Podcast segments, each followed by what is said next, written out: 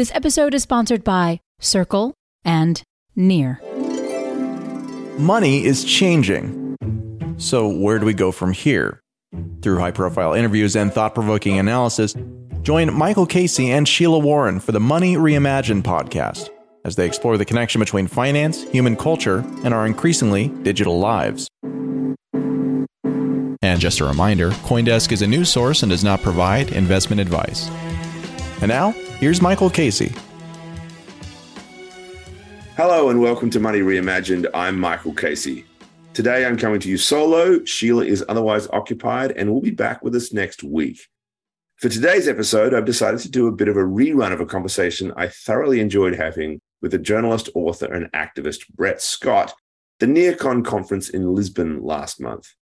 Brett's book, Cloud Money, Cash, Cards, Crypto, and the War for Our Wallets, is a no holds barred look at the less than holy motives that drive many actors in the so called fintech space. It's fair to say that Brett is not exactly a crypto fanatic. That's not to say he's always a critic, though. What he is, is a voice for the human beings worldwide who are being swept up into this movement to redesign money. In some respects, cloud money is a homage to the value of cash, banknotes, and coins, for the anonymity that it affords people, and for what Brett describes as the kind of subversive capacity to reject surveillance and control by governments and bankers. Fair enough, but in a global economy that is digital and global, how do we give people inclusion and agency if not through either a bank account or a digital money solution like Bitcoin? That's part of the tension that Brett and I explored in Lisbon and which I hope we can dig even more deeply into today. So let's bring him in. Hi there, Brett. Hey, Michael. Great to be here. So, how's the book tour going? You're uh, you're in Italy at the moment. Yeah, this is week four of the book tour, and uh, I got to say, I'm looking forward to being home. I was, yeah, I was in uh, Vienna, Lisbon, where I saw you. Then I jumped to Spain, and then Berlin, and then Spain again, and then Netherlands, and then Italy. So it's interesting. Yeah, but for folks sitting behind a cubicle somewhere, that sounds like a fairly exotic, uh, fun trip.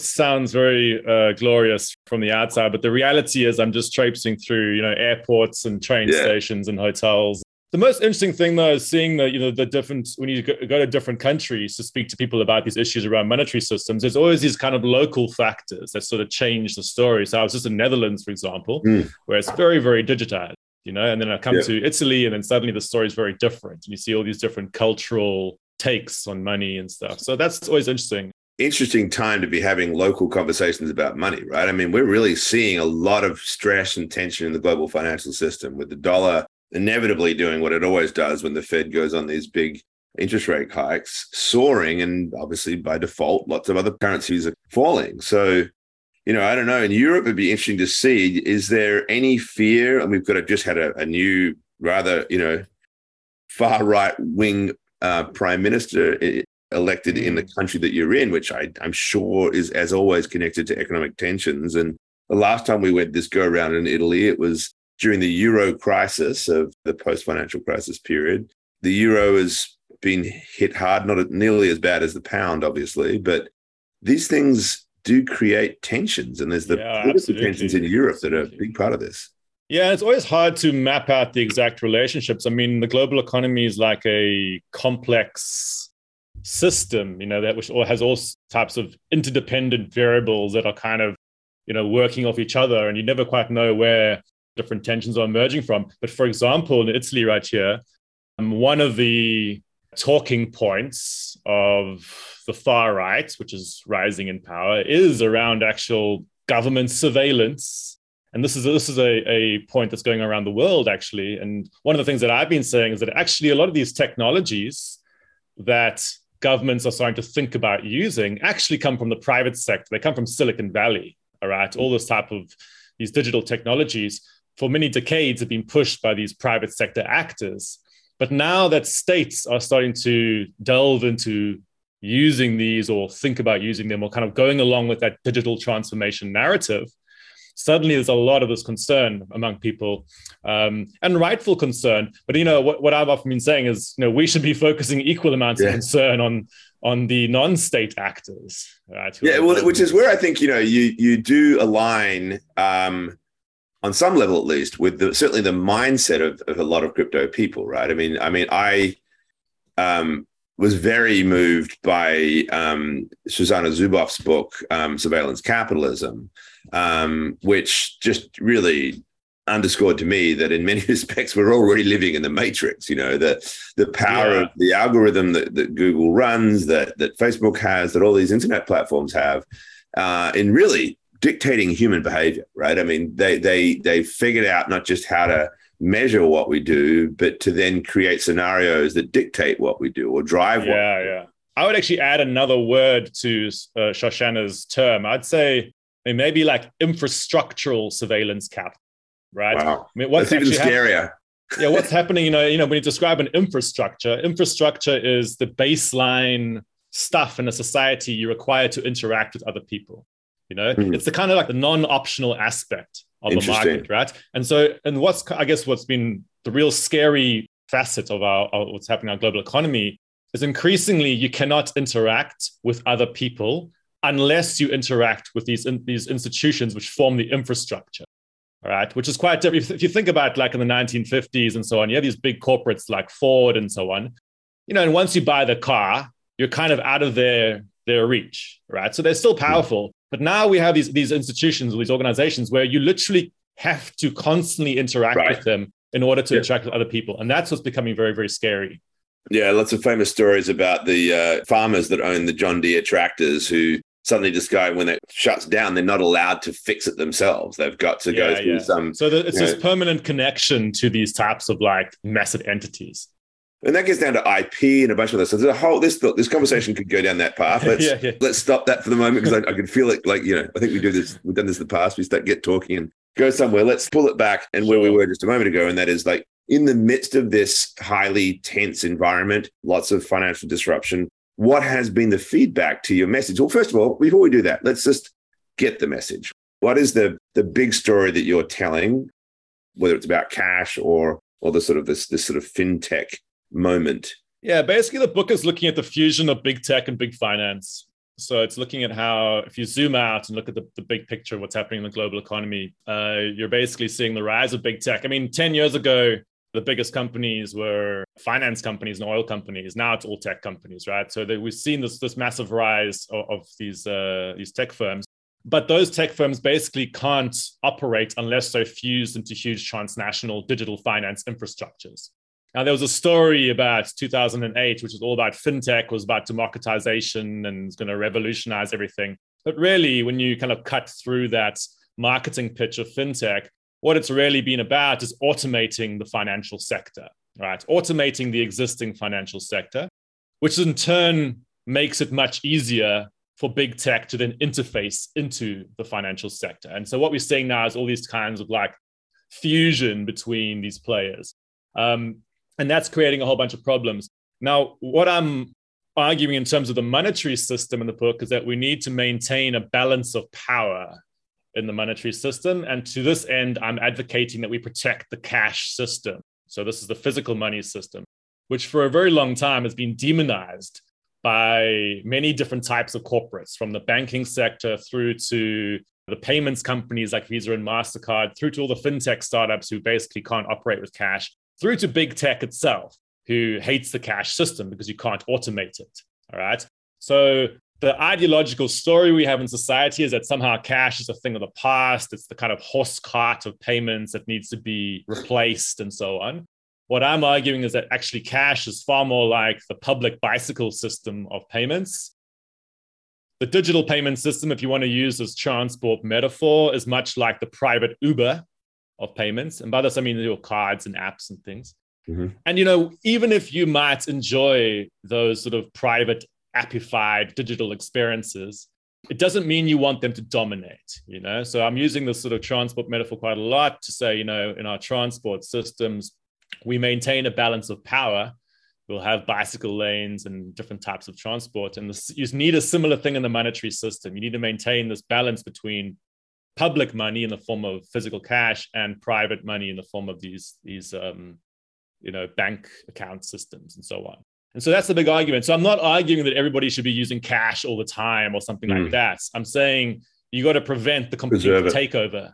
It's like I'm in favor of gun rules, but I, I appreciate the argument that you know if you really have this tool that you know if you really believe that the way you're actually going to protect your worth i don't think you have much chance against a, a national army to that matter but again all right there's a similar idea it's not, not that yeah, i need yeah. this thing for uh, my everyday use but it's this sort of outlet i have to sort of protect myself right lots of other things i think you know that you could say i keep this in reserve to maintain my autonomy in some way yeah and also one of the big arguments about these types of systems is that they prevent the worst excesses of the dominant system. Right. And if you want to see the worst excesses of the digital system emerge, get rid of the cash system. Because right, right, now it prevents some of those worst excesses. A very good example of this in places like Hong Kong during the protests over there, you would see queues of people lining up at the train station to buy physical tickets with cash. People who ordinarily might have been using these apps, right? Because they realize in this situation, I don't want authorities be watching where I'm traveling to by watching my digital payments trails, right? Mm. Now, in the absence of that, of that option, of course, suddenly now that real negative potential emerges. Yeah. So the big, the big part of keeping these reserve systems is precisely that you, you want to prevent the, the excesses. And this is a balance of power argument you find in many types of things, from the political system through to you know any kind of system has this, this tendency.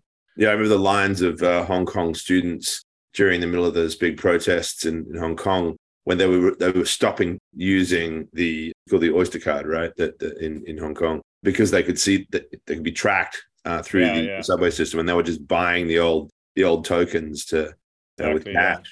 So, what's been the reception to the book then? I mean, what are, are people? You know, is it resonating at this moment? Yeah, and it's it's quite interesting. You know, in some countries like the UK, there's been this rapid acceleration of digital payments to the point where many people in places like London have almost lost the political will.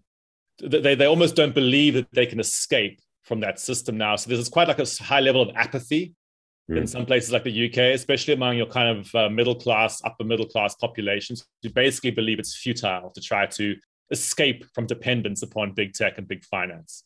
All right. Whereas you go to some other countries, you know, like Spain and uh, Italy, you find quite high levels of agreement that it's important to keep this degree of autonomy. And so it really depends on uh, where you are. But many people are, are starting to understand, or, or, at least have the intuition, that there is something wrong about becoming totally absorbed by corporate systems.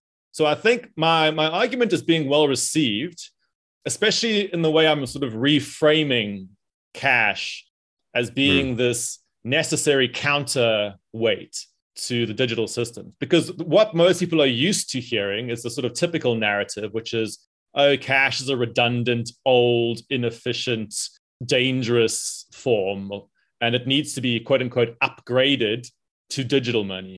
All right. Mm-hmm. This is the very typical way people approach this question. And when you say, actually, it's not something that's being upgraded, it's something there's, there's a type of a enclosure going on and the fight to protect cash is a fight to prevent this enclosure from happening. When, when people realize that, they sort of clock. And, and I've had quite a lot of people say, oh, actually, I, I'm going to start using a lot more cash now. I'm going to, you know, join this effort to try and actually preserve this alternative system.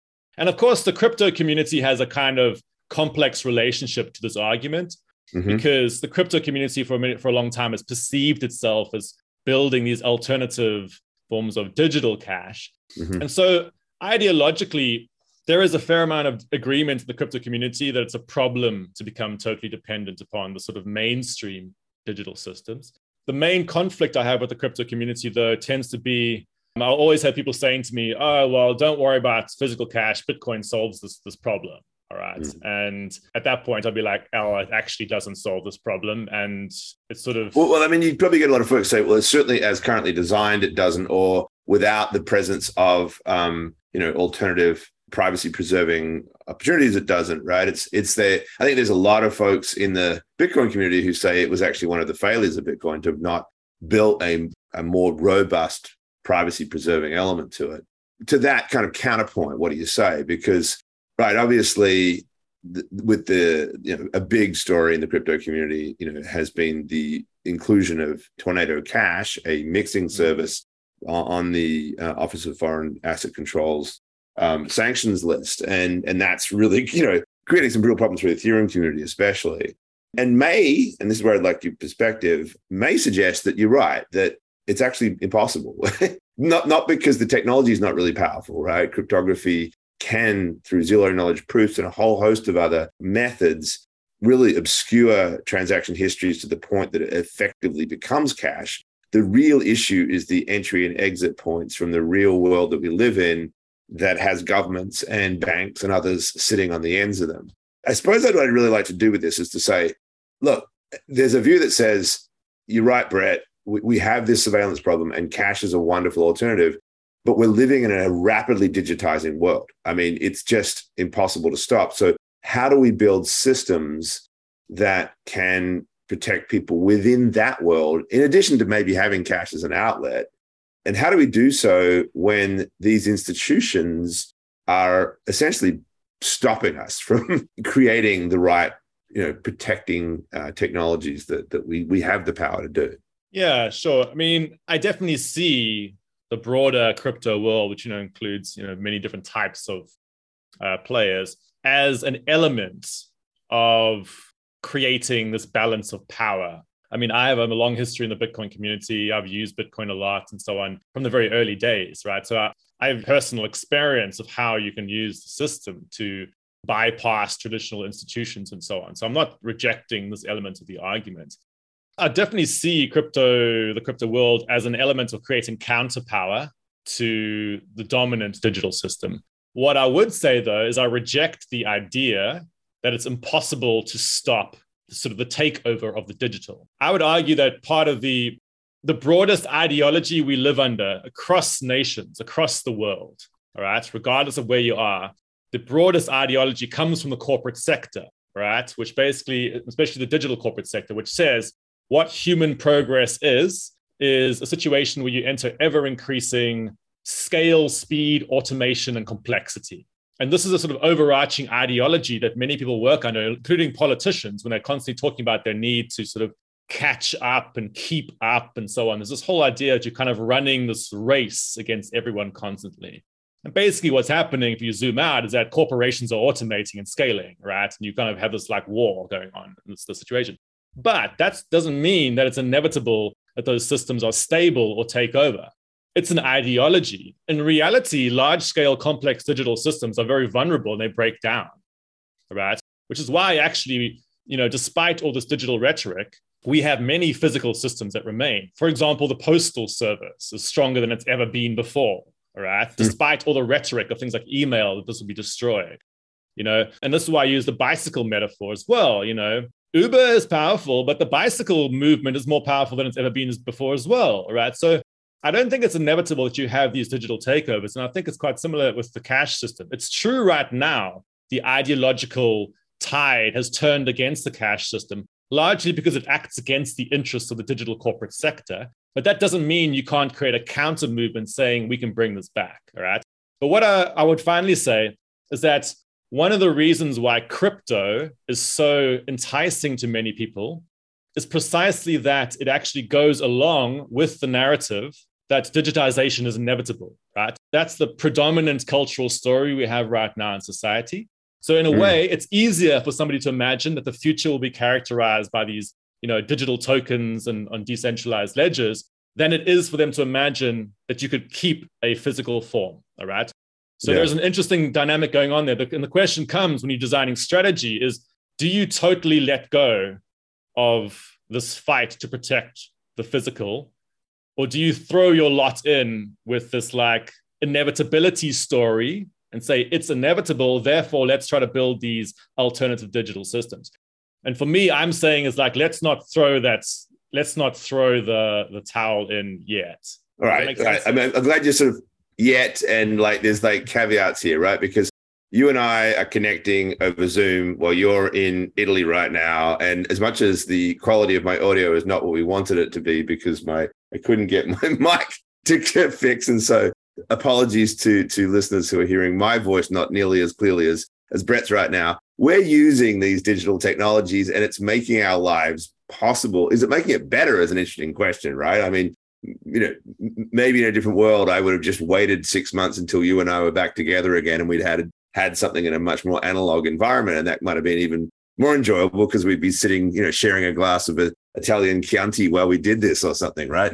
the, the fact is we're all tied in, you know, and I, I suppose this is where I, I agree with you entirely. There's a there's a story, there's a narrative, there's an ideology, and it is a huge part of how change happens. And it's interesting, I think, the fact the fact that you say that the UK is very different from from Europe, or at least somewhat different from Europe, because I think that there's cultural differences in the way that stories get absorbed and told that are huge factors in that. And I recognize that very very big distinction between the continent and the UK, and of course the US if I think about AI, or let's go back before AI, let's start with Moore's law and, and then and move to Metcalfe's law, and then the, you're probably going to tell me this is still just a story, but there is this process, and now that we have arrived in a world of AI, and, and you've probably seen uh, those of us in the, you know, you're a journalist, you've seen GPT two, GPT three, GPT four coming. This incredibly powerful AI that just seems to be feeding on itself. It is machine learning upon yeah, machine sure. learning upon machine learning and and that's where there's sort of these dystopian visions of course emerge from as yeah. well what i'm arguing against here okay it's more than a story. Okay we mm-hmm. have an ideology but the the thing that gives rise to that ideology is the fact that we're not really in control of our systems right? So if you hear the how the tech sector speak it always will say you know it uses term we you know we want ever more convenience we want ever more whatever right? Truth is human beings don't need that much stuff. Human beings can be happy by a campfire you know like playing guitar and drinking whiskey and talking about life you know? You can be very happy doing quite simple stuff but in reality the situation we're in in the global economy is that we've become stuck all right? We're in a kind of state of inertia. We like there's endless technological development not because anybody has a kind of inner desire constantly to be have ever more technology. It's because our economy kind of falls apart if you don't do that. So in a way it's like being caught in a treadmill that you can't push the off switch on now in that context you have to develop ideologies that say this is a good thing right because you have to keep yourself going you have to say oh it's great that we're constantly having to race against each other we're constantly having to keep up and adapt and change and if you don't you're going to be left behind and dumped on the ground all right. That's the predominant ideology that every politician and every kind of innovation leader has to constantly talk about. Okay. Now, if you kind of accept that, you can kind of, I guess, in a way, see the situation more clearly. It's true, fine, all these technologies are proliferating and so on. It doesn't mean it makes human beings happy. What it really does is it makes us ever more dependent.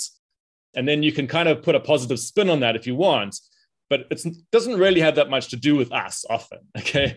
And so I think that's what I'm often cutting against. I'm not saying hey, you know, this is just in our heads or something. It's we're stuck in these huge systems.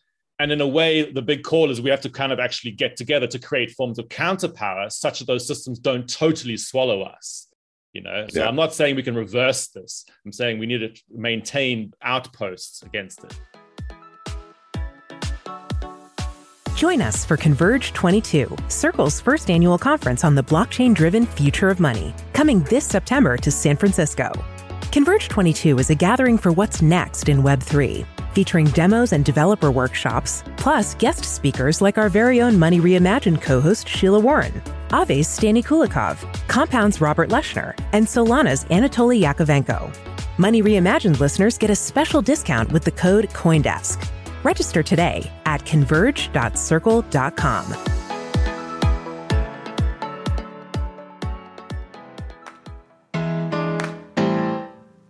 Near is a revolutionary yet simple Web3 platform for building decentralized apps. Designed by developers for developers, over 700 projects are now building on Near's fast, secure, and scalable protocol. Whether you're a crypto native launching DeFi apps, NFT marketplaces, and play to earn games, or looking to migrate your project from Web 2, Near makes it easy to build Web3 for the masses. Near offers developers a variety of tools, resources, and support for building apps, empowering communities, and creating a more fair, inclusive, and equitable future. Start your Web3 developer journey now by visiting Near at near.org. That's N E A R.org.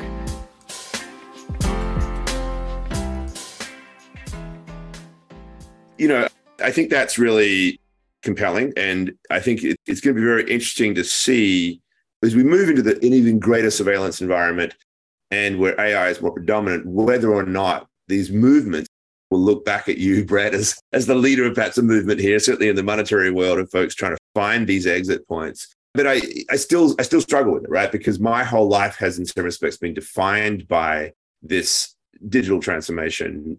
You know, I, I've written books about it. You know, most of them in a positive light, although I've really embraced this concern about surveillance.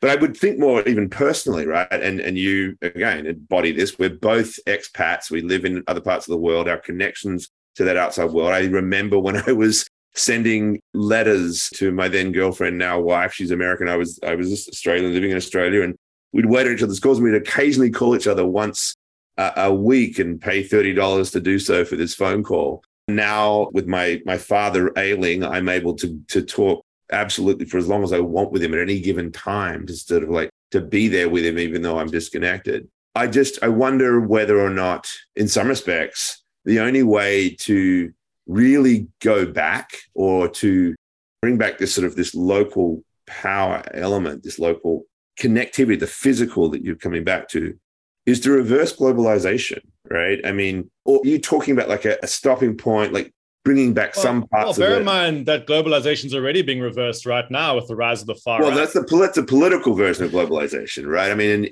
and yes that's another issue altogether and i don't think that's a, necessarily a good thing think about this in the 1990s or early 2000s there was all the anti-globalization movements right and those were actually very left-wing movements mm-hmm. with the anti-wto anti-world economic forum these yeah. were very left-based movements right now, if you look at what's happening and all the rise of these like nationalist governments, like Viktor Orban's thing in Hungary and here in Italy, there's yeah. a big narrative about the globalist elites. absolutely. Right? Yeah. And all these like looming panopticon types of things, which is another version of the sort of anti globalization thing, just told from a slightly different political angle. And I think those messages are able to find lots of people because actually many people at some intuitive level feel a sense of helplessness right. at this imagined inevitable transformation and often seeking to reclaim. You know, I was in Italy here, Meloni, who's the, the incoming yeah. prime minister.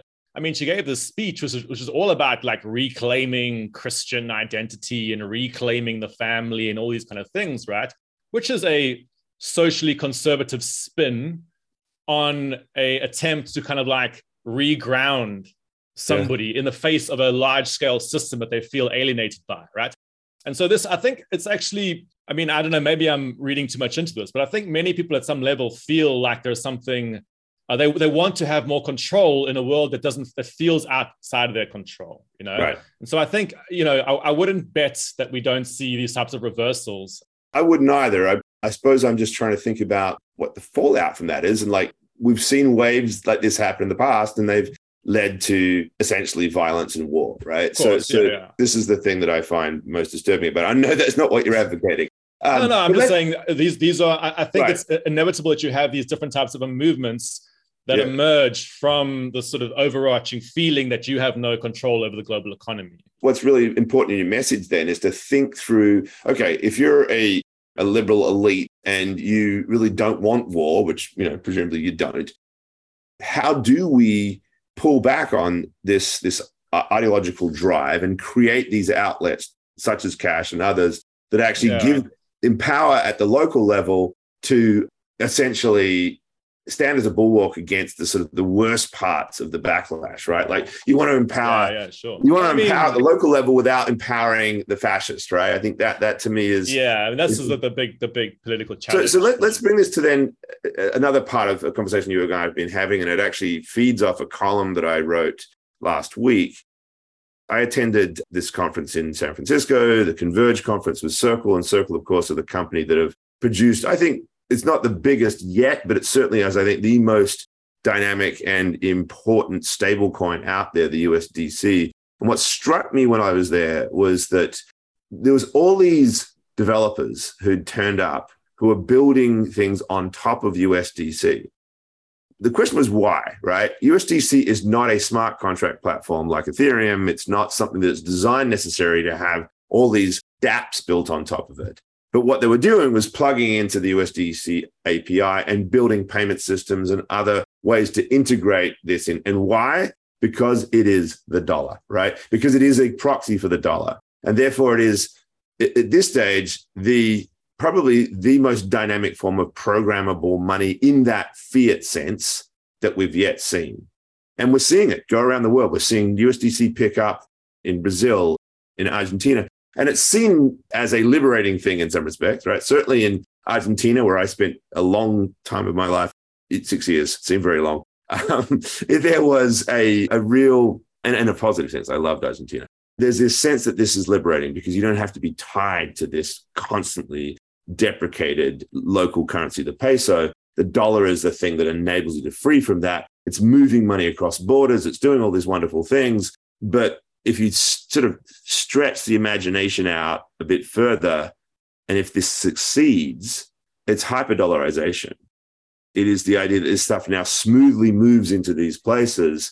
And that brings up another issue, right? It's, it's not just the surveillance. In this case, it's possibly the surveillance of however it's designed, the US system. But it's really also about a loss of, of sovereignty. Yeah, of course. And, and so maybe like, what are you, what are your thoughts about all of that? Well, uh, again, I mean, over, you know, I spent a long time in these different types of you know, these communities around alternative money and stuff. So I've often seen a lot of naivety among, I'd say, the sort of the, the techie part of the kind of crypto world, where they are fascinated by the technology, but don't really think about the ground level politics of what it actually means for somebody. So I, my family is from Zimbabwe. I constantly hear people using Zimbabwe as their case study for why it'll be great to have this like digital dollar and stuff. And the reality is, it's like, okay, fine. You know, I understand that my family in Zimbabwe right now, fine, they use physical US dollars for exchange in the country because the country dollarized, right? And if there's going to be a digital form of dollar, it's going to make it much easier now for all people across the world, such as my Zimbabwean family, to suddenly start using, you know, USDC wallets to transfer among themselves when they're doing stuff, right? Now that sort of superficially looks like it's empowering, but again, like with many of these technological systems, you're gaining something at the expense of losing some kind of autonomy. Many people who do who have sort of romanticization of tech will often only look at one side and not look at that loss of autonomy. All right. So what's you know what's basically happening is that you're now becoming dependent upon the US dollar system and with it, all the US dollar institutions, the banking sector, the Federal Reserve. If you're actually sort of thinking long term as a strategist in Zimbabwe or in any of these countries, that's not an ideal situation for you. What you really want is to rebuild your local institutions.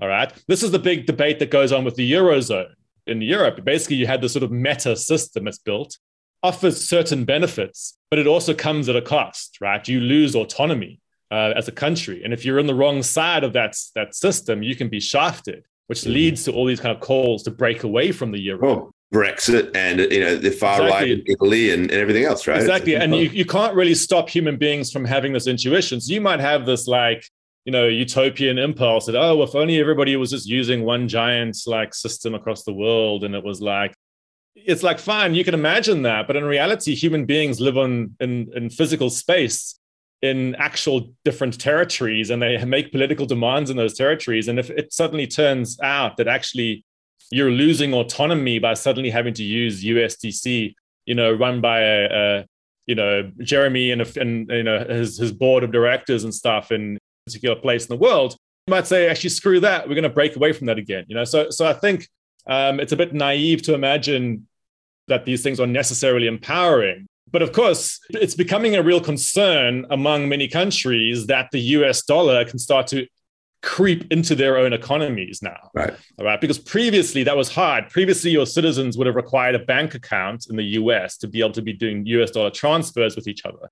But if you can suddenly now download an app off like the Google Play Store and suddenly have this ability to accept, uh, you know, get like US dollar transfers in the form of a stable coin, this could have real implications for your own. You can start to lose control over your own national economy. All right.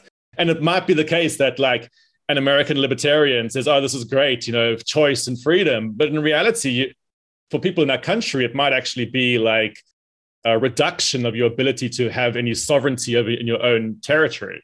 Yeah, I mean, I, again, I keep I always come back to Argentina, right? The the reason why they went into crisis in two thousand and one was because they had pegged the peso to the dollar. It was essentially the same thing, and they were then completely out of sync with the economic circumstances in their country. Brazil had heavily devalued beforehand, and they were now being outcompeted. Essentially, the Fed was setting interest rates for Argentina and Argentina, at that stage of its economic cycle, really needed a much easier monetary uh, policy. It needed a weaker currency to be able to compete, and it couldn't. and it basically yeah. got forced into a deflationary spiral, right? So you have these, and that, and that, in some specs, is a larger national expression of what you're talking about, which is the disconnect between the local and the external. I mean, I wouldn't yeah, even say the yeah, local and the global. I'd say it's the local in the US, right?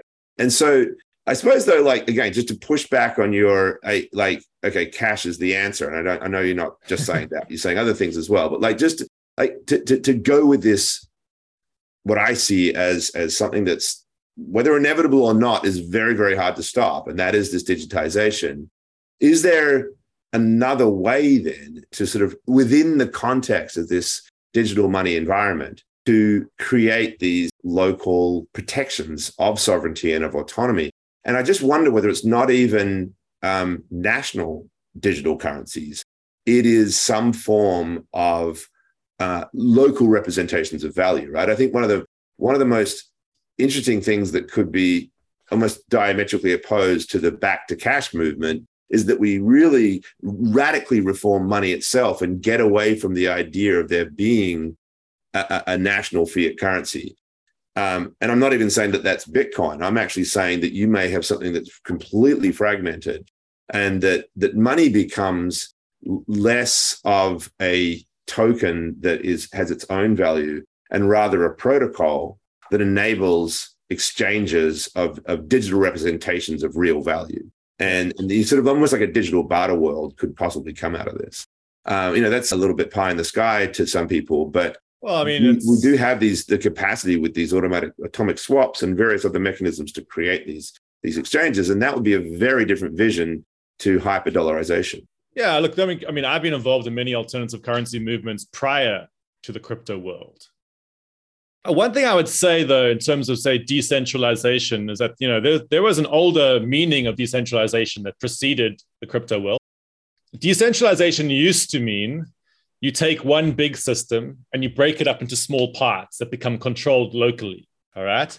That was the original version of decentralization. And you find that intuition, for example, in anarchist communities who would say, hey, we're going to break away from a commune. We're going to form our own small scale economy, our little permaculture, you know, colony here or mm-hmm. whatever. There's people who have this idea of breaking away from the main system and creating a sort of small a much smaller system that sort of interfaces to some extent with the main system. And in, like anarchist philosophy, you'll get like federated anarchy, the sort of idea that you have all these small little systems that can then maybe link up to deal with broader scale processes if necessary.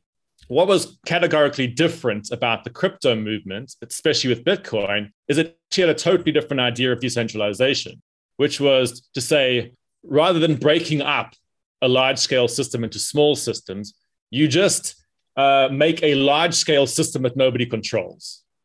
All right? right. That's the crypto version of decentralization, a huge scale global system where nobody mm. theoretically is in control.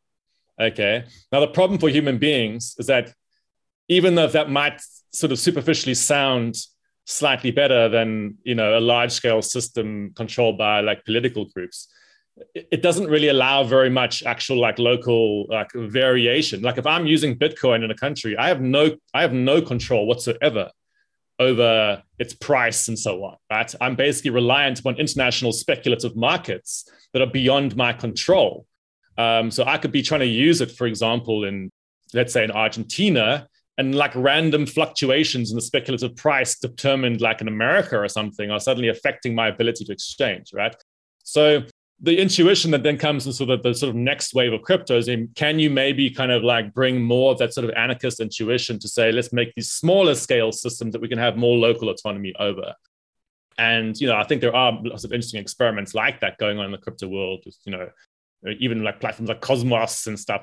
It's a way of seeing the world that's quite different from what we have and it it, it doesn't all hew to that model. There are also sure. people thinking about, and, and I think what's been very interesting about Bitcoin is, regardless of it fitting the description you just just gave, it allowed people to imagine things differently, and as a result, you're seeing a lot of these movements. And yeah, I yeah. think there's a conversation about what do we mean by decentralization in this sense, and, and it, yeah, I mean, people look at the you know Ethereum uh, virtual machine and just say, you know, this is a monolith. This is this is a leviathan, right? It's yeah, it's exactly. it happens to be uh, run by a separate uh, bunch of independent nodes. Yeah, yeah. But it has it, it and in, by the way, it's extremely inefficient to have massive computation on this scale. Yeah, exactly. One of, one of my earliest articles on on the, the, the blockchain world was called "Visions of a Techno Leviathan." That came out right. in 2015, which was precisely this idea of this like non-human leviathan that right. would interact and uh, intermediate between people. Well, actually, the crypto world talks about it as being faith in math, right? But in some respects, it's like it's not. It's faith in an algorithm that that is has been designed by somebody initially, and it might have evolved over time. But it's this still this machine. It's, it's kind of like faith in a lack of coordination capacity. It's like as long as nobody can coordinate to overcome the protocol, it's going to like run in, in this kind of like way, right? Like it's going to it's going to do what it's supposed to do. So you got to basically prevent people from coordinating to uh, over over over um, power the the well, it, consensus, it, it, right? It thrives off of a cynical view that, um, or a, you know, a pessimistic view, which you know human beings are pretty good at, at confirming, and that is that we are not very good at coordinating, right? That they were inherently selfish, and that that that we need something to protect against. Yeah. The design of the Westminster system, the, the US Constitution, all these things, we're also recognizing that, right? That we can't just assume that good people will will emerge and that we need to protect ourselves against that. But I think what's interesting about your vision is that it sort of wants that capacity to create governing systems that protect against the abuses of power um, and the failure of coordination to be designed at the local level rather than sort of in this well, I think thing. you know I think what's important if you're doing any kind of currency design stuff is to think of these trade-offs and contradictions. You know, it's like the basic point about currency networks is that the smaller they are, the less you can get. You know, the larger they are, the more you can get, but the less control you have. Okay, so so you have these kind of like trade-offs. You know, I can, you know, me and 150 other people can form a little currency network between ourselves by setting up a ledger where, where we record obligations to each other. That's like a mutual credit system. Mm-hmm. You know, mm-hmm. mutual credit is one of the oldest forms of alternative currency, right?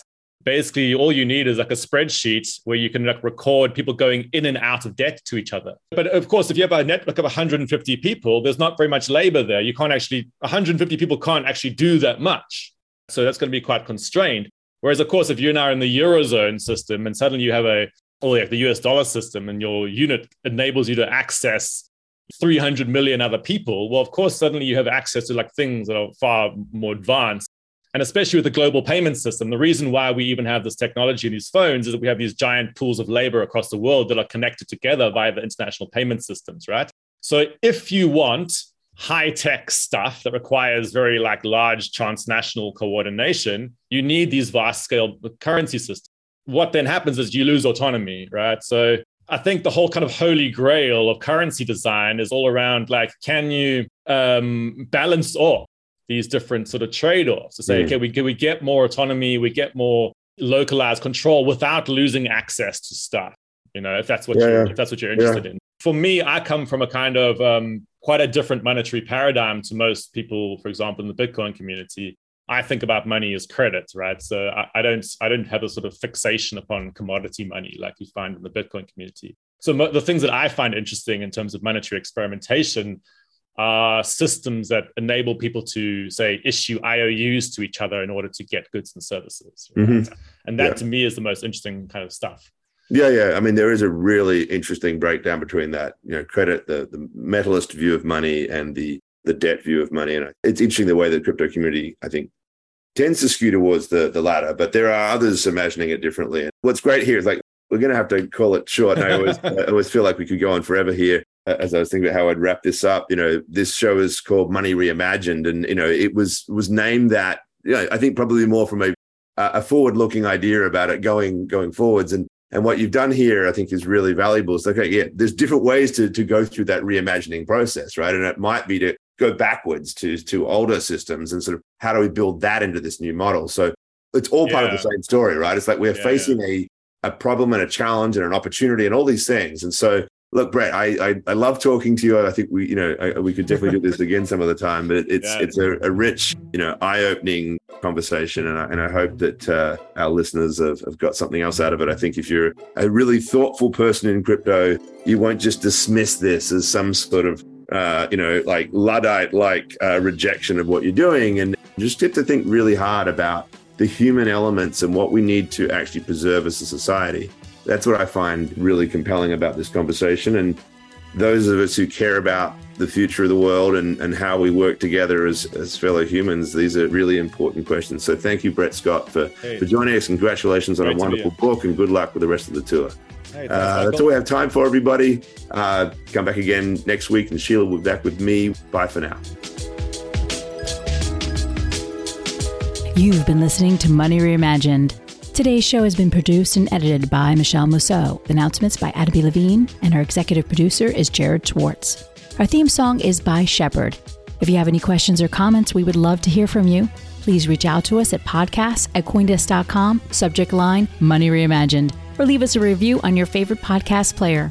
And from all of us at Coindesk and the Money Reimagined team, thanks for listening.